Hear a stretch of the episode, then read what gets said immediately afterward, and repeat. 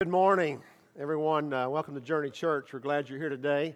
Uh, it's an awesome day. Can you believe this kind of weather in January? I'm, I'm loving it and looking for spring. That's what I'm all about. Uh, guys, uh, whenever you uh, exit this morning, you can grab one of our loops. This is kind of a, a way for you to stay in the loop, what's going on, and some activities and things that are happening. So uh, we encourage you to keep that in mind. Grab one on your way out. You can also get online if you don't receive that on a regular basis, you can get on our website and uh, sign up for that. It should come to your, to your email. Well, it's good to have uh, each of you here today. And if you're a guest today, my name is Randy, a minister here.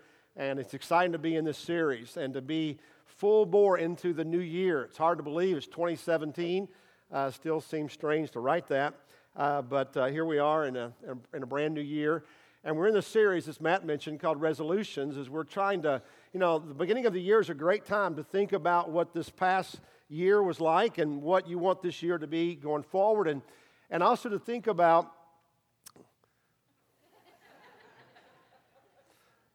also to think about some changes we want to make in our life. And uh, so every time about this time of year, we like to clarify what our church is about. We think that's pretty important uh, that we are able to just kind of state this is who we are and we try to keep that fresh and uh, to present it in a different way.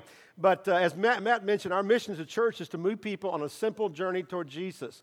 Uh, we believe in that so much that we changed our name uh, to match that. So uh, we're still finding people that don't know who we are uh, with our old name as well. but we believe that's where God called us to go, and that's our mission.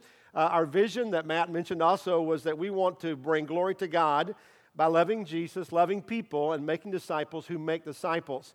Those are the things that we believe that we're called to do. And last week, if you recall, Tony, um, Tony spoke about bringing glory to God. You know, we have a document that, that we don't uh, talk about a lot, but it's kind of the end result of what we want our church to do.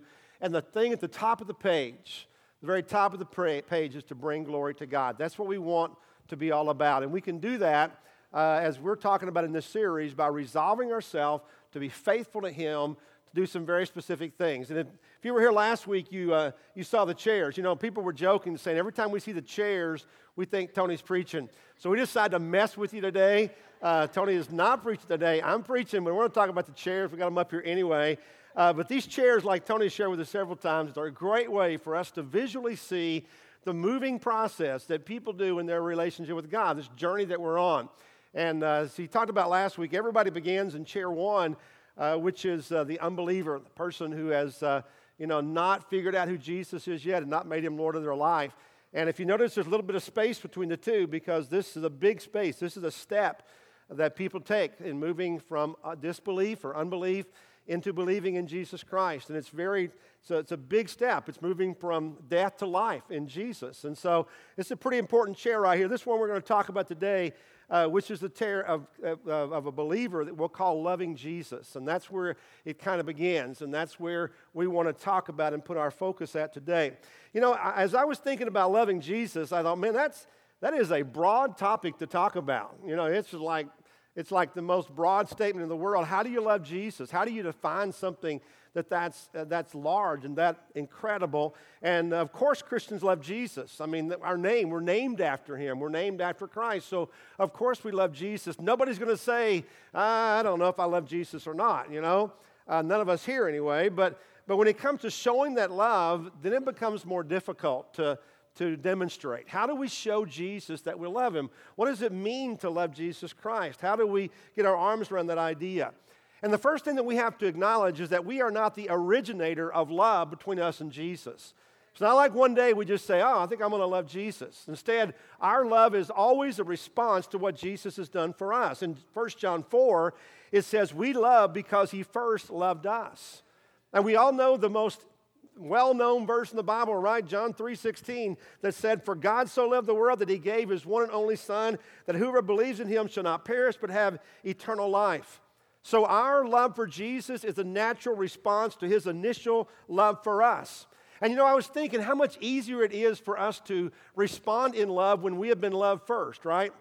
You remember that back, uh, for some of us, it's a long time ago, but remember when you were dating and you, this boy or girl, and you uh, had feelings for them, but it was a huge risk to make the I love you statement, you know, and because you don't know what they're thinking if they're nearly as far along. And so, so you, one of you finally gets up the nerve to say, uh, I love you. Say it real fast, you know, and, Makes they won't hear it.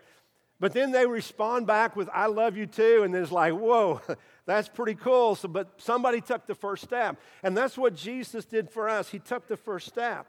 He left heaven above and he came to the earth to live among us and then to die for us, to give his life as a sacrifice. Why? Because he loved us. He loved us first.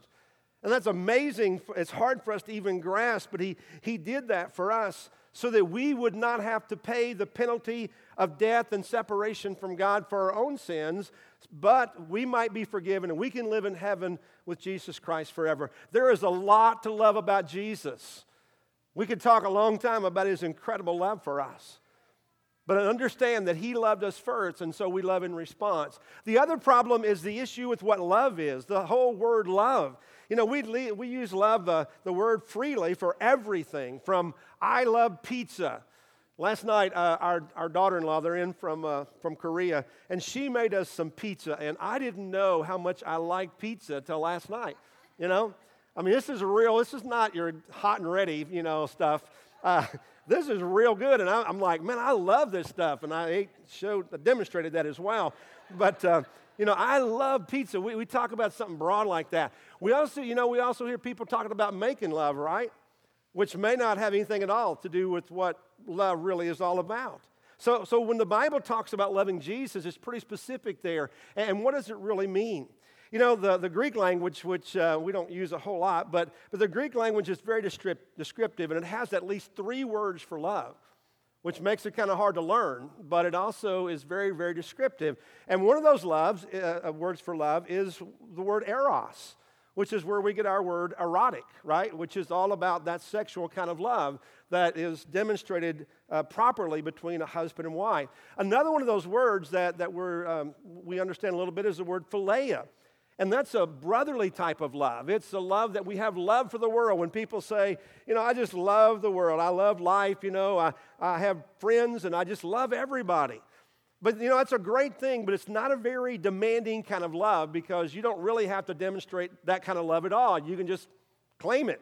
You know, I just love people, just feel warmly toward them. They're friends, you treat people nicely. Uh, and then it can include anybody that you know. But the problem with that kind of love is it doesn't last very long and it's not very well demonstrated.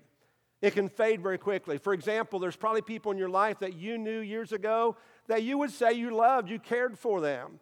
And now you don't even know where they are. You might find them on Facebook, but other than that, you don't, you don't have any relationships. So you can't say, hey, I love that person. That, that love is kind of temporary, it's kind of gone. Uh, you don't even know them very well now. But the real word that we want to focus on today for love is agape. It's agape kind of love. And this is a love that the Bible talks about most often when it talks about the kind of love that we're to have, not only for Jesus, but also for one another.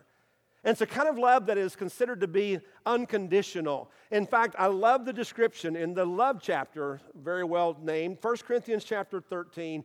And here's the type of love we're talking about love is patient. Love is kind. It does not envy. It does not boast. It is not proud. It does not dishonor others. It is not self seeking. It is not easily angered. It keeps no record of wrongs. Love does not delight in evil, but rejoices with the truth. It always protects, always trusts, always hopes, always perseveres. Love never fails. So if you look at that kind of love, you say, wow, that's a love that is totally selfless. I mean, there's nothing that's self seeking in that kind of love. It is extremely giving and it's pure. And did you catch the last sentence in that statement that said, This love never fails? It never fails, it never goes away.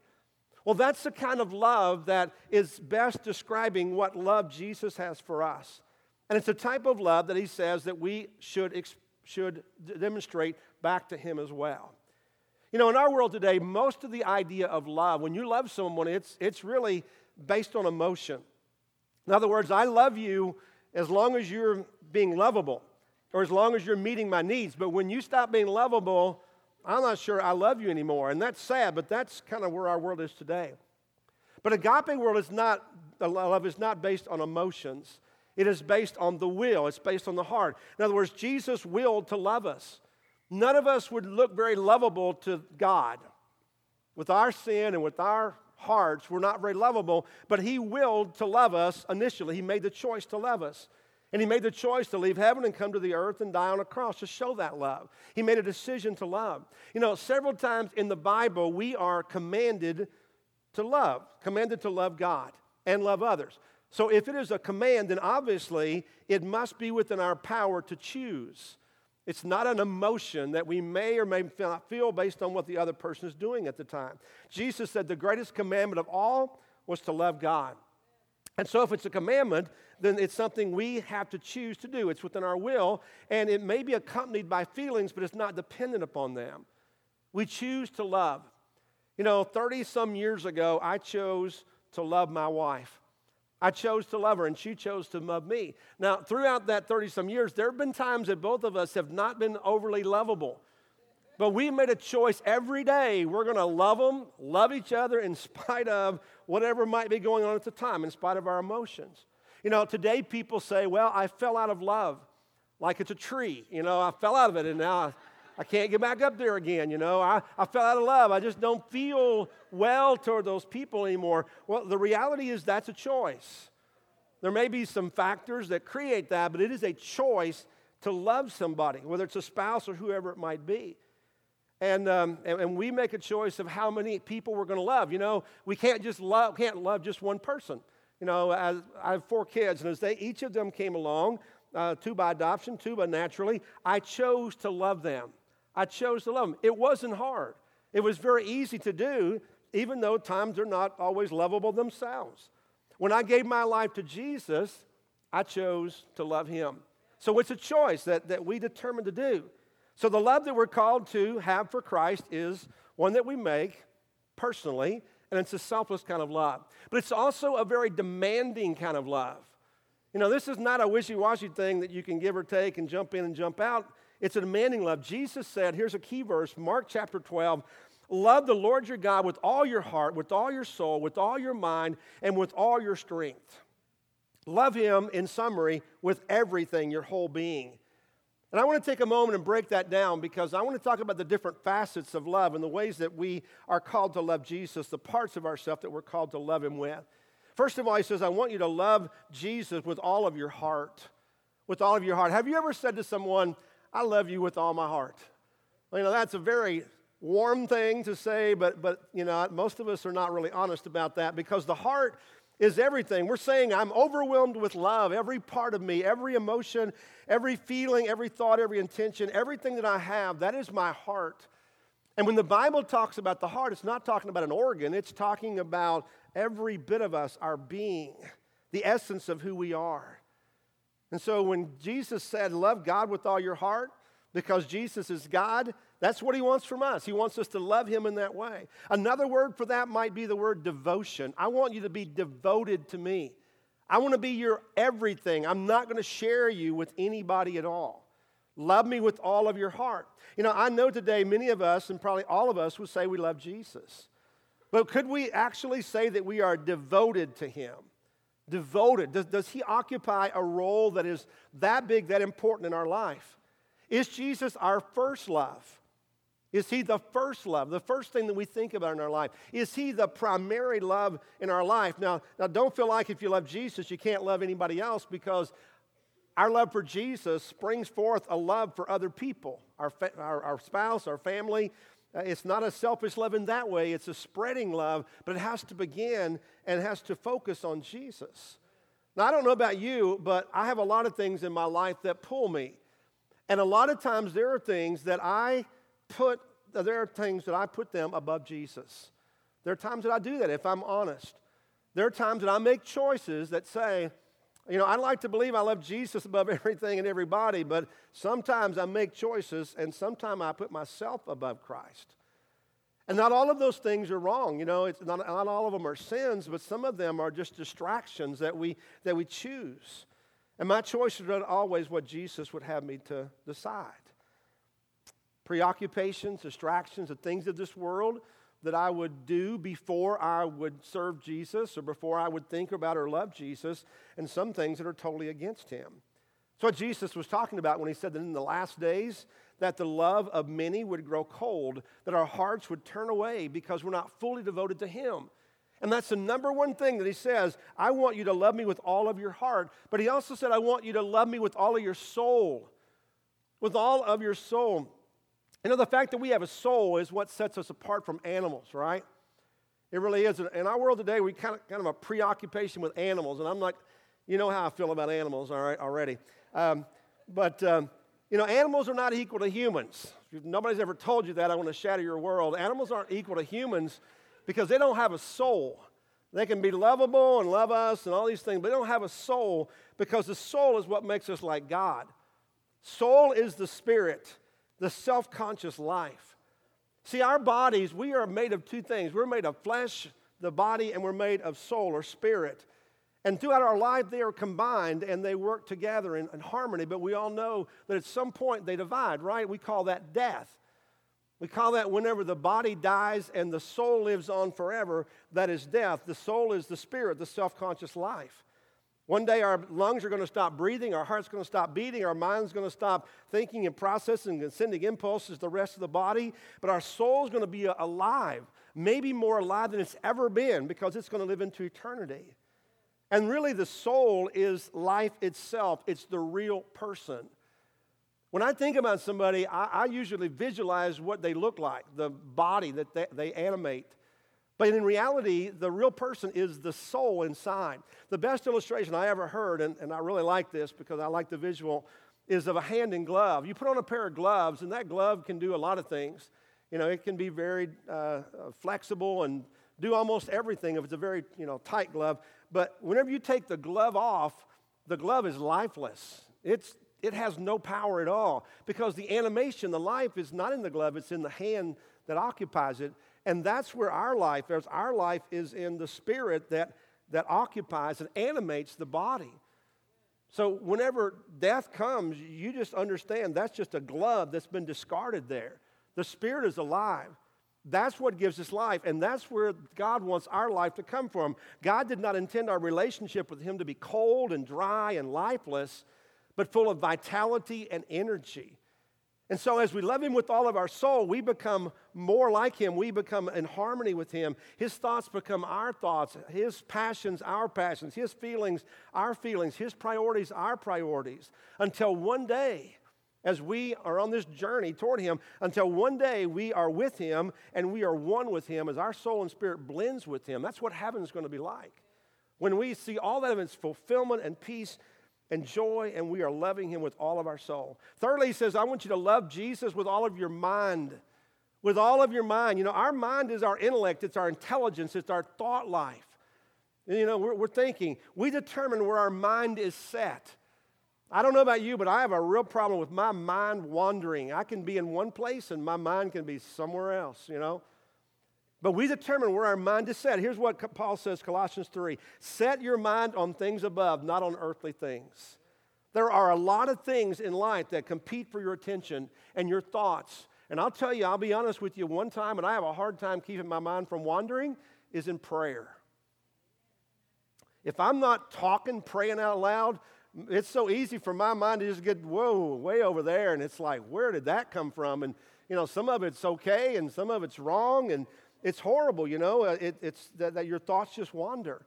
And what's saying that he loves to distract our mind, and then he distracts not only our mind, but our heart and our lives. And so, because we are so easily distracted, our minds are, are like that because of our humanness, we have to have some structure in our life. We have to be intentional to avoid this diversion and avoid these distractions. And that's why we need to really be careful to schedule ourselves some time to focus on the Word every day, where we put aside all the distractions that we can and consider our mind to remind us of some truths that then in turn we need to keep on our mind throughout the day that we can ponder and we can think about. I'm so glad that Christianity is a thinking religion that it's not this mindless sort of thing. It's not a passive one. You don't check your brain at the door when you walk in and then pick it up when you walk out. You know, you, you bring your brain with you. I want you to think. I want you to reason these things. I want you to check me. I want you to know God's word, and, and I want to be faithful in that. And so Jesus said, I want you to, I want you to take my, my word by faith, but I also want you to love him, love me with your mind. That means that you digest and you think and you wrestle with and you assimilate truth into your life. I love what the Apostle Paul says in Romans 12 do not conform to the pattern of this world, but be transformed by the renewing of your minds. Love him with all of your mind, all of yourself. And then he said, Love Jesus with all your strength. Love him with all of your strength. You know, this means that we pour energy into it. It's going to take some effort. You know, all of us got up this morning, set our clocks, and got up. It took some effort to get here. Why? Because we want to know Jesus better. You got to put some energy, some strength into that. It'd be so easy just to lay there. A lot of people do, obviously, you know. But it takes some energy. You got to put something into it. You know, Christianity is a thoughtful religion, but it's not a passive one either, where we just sit around and think spiritual thoughts all the time. Wouldn't that be easy? You know, we just meditate all the time, you know. I, when I meditate, I go to sleep generally, but um, we don't just sit around and think spiritual thoughts. Our faith is active and moving. The Bible talks about producing, exerting effort and producing fruit and growing. Paul uses language about sports and putting forth a, a, supreme effort and strength to win the race. In fact, the idea that, that we throw around, it, the idea is that we throw everything we have into loving Him. We throw everything into that. That we put some walk in our talk. We don't just sit around and talk about it and think about it, that we actually do it our strength. The problem many times is that we like to sit and talk about what we believe, and we don't invest any energy or strength into what we do. And that because of that, we're very spiritually weak, we're out of shape. And that's hard for all of us, you know, because we're lazy.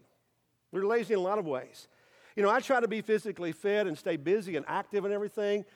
But I went to my doctor a few weeks ago and he said, Randy, I want you to spend, um, I want you to spend 150 minutes a week on the treadmill. And I mean, that's like two and a half hours, uh, you know, a week on the treadmill. You know, and I've tried to do that, but it is really hard to sleep at that angle. You know, it,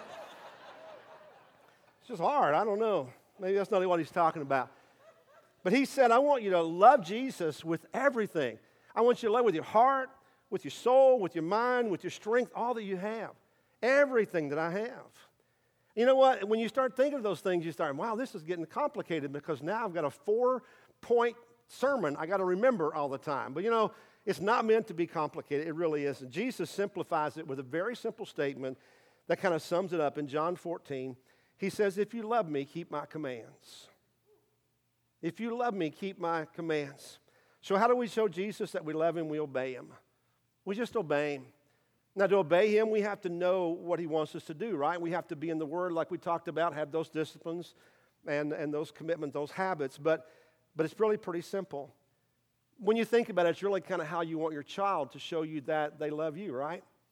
When your child is young and you tell them what you want them to do, you, you like it when they give you a gift and when they sing your praise and everything. But if they don't obey you, it's pretty obvious that they don't love you like they should. And really, we were talking a few moments ago about our spouse. You know, it's pretty similar there we can say we love our spouse, but if we treat them badly or we ignore them or we don't do the things that they, they ask us to do or we know they want us to do, then it's pretty obvious that we may not love them with everything. And the same thing is true with Jesus. You know, I know a lot of people who say, Oh, I believe in Jesus. The majority of people in our country would say that. But most of those people, I would dare say, are not living that out. They are not showing their love for Jesus. They're not going anywhere in their relationship. It's easy to say, I love Jesus, but, but never do anything about it. And that's why part of our vision is to learn to love people, Jesus more. And once we learn Jesus more, it is not only a step in our walk, but it's going to take us into the next step on our journey as well. You know, this particular truth as a church touches us on our key values of growing and giving. We have five values that we talk about, and we want to kind of demonstrate those in the series. But, but the two that this really touches on is growing. Well, the way we say it is that growing people change. Growing people change. People come from being un, an unbeliever and they take the step and they change, and it's a step of growth to being a believer, to longing to love Jesus more and more. And the other value this touches is that people can't outgive God. Because when you love someone, you want to give you want to give them your heart. You want to give them your service. You want to give them your, your money. You want to give them things. That's just natural. It's a natural response to love. And so that's why how these values fit in. This is the way that we hope to, to demonstrate our love for God and our love for Jesus is to grow and to give and to serve. Let's look a little bit further. John chapter 14. Whoever has my commands and keeps them is the one who loves me. The one who loves me will be loved by my Father, and I will love them and show myself to them. The one who is obedient and who shows they love Jesus will be loved by the Father and by Jesus. He's going to love them more and he's going to reveal himself to us. Here's the incredible thing is that God has a unique personal, intimate, affectionate, caring, and committed love that He gives only to those who love His Son. I believe that. I believe that God blesses, you know, they're His family. You know, people like to say we're all children of God. Well, you know, God made us all, and He wants us to be His children. But there is a special group of people, those who love Jesus, are truly the family of God. And He's going to care for them and bless them, He's going to save them. That's some awesome promises. I want to love him more, and I want to be a part of God's big family. So, what does it mean to love Jesus? It means to obey him. It means to treasure him above everything else, to desire him, to long for him, to enjoy him, to be satisfied in all that he is. And in turn, we receive this incredible gifts from him. John chapter 14, one more time. Jesus replied, Anyone who loves me will obey my teaching. My Father will love them, and we will come to them and make our home with them. Man, I love that picture, don't you? Jesus said, If you love me and keep my word, my Father and I are going to come to you, and we're going to give you heaven on earth.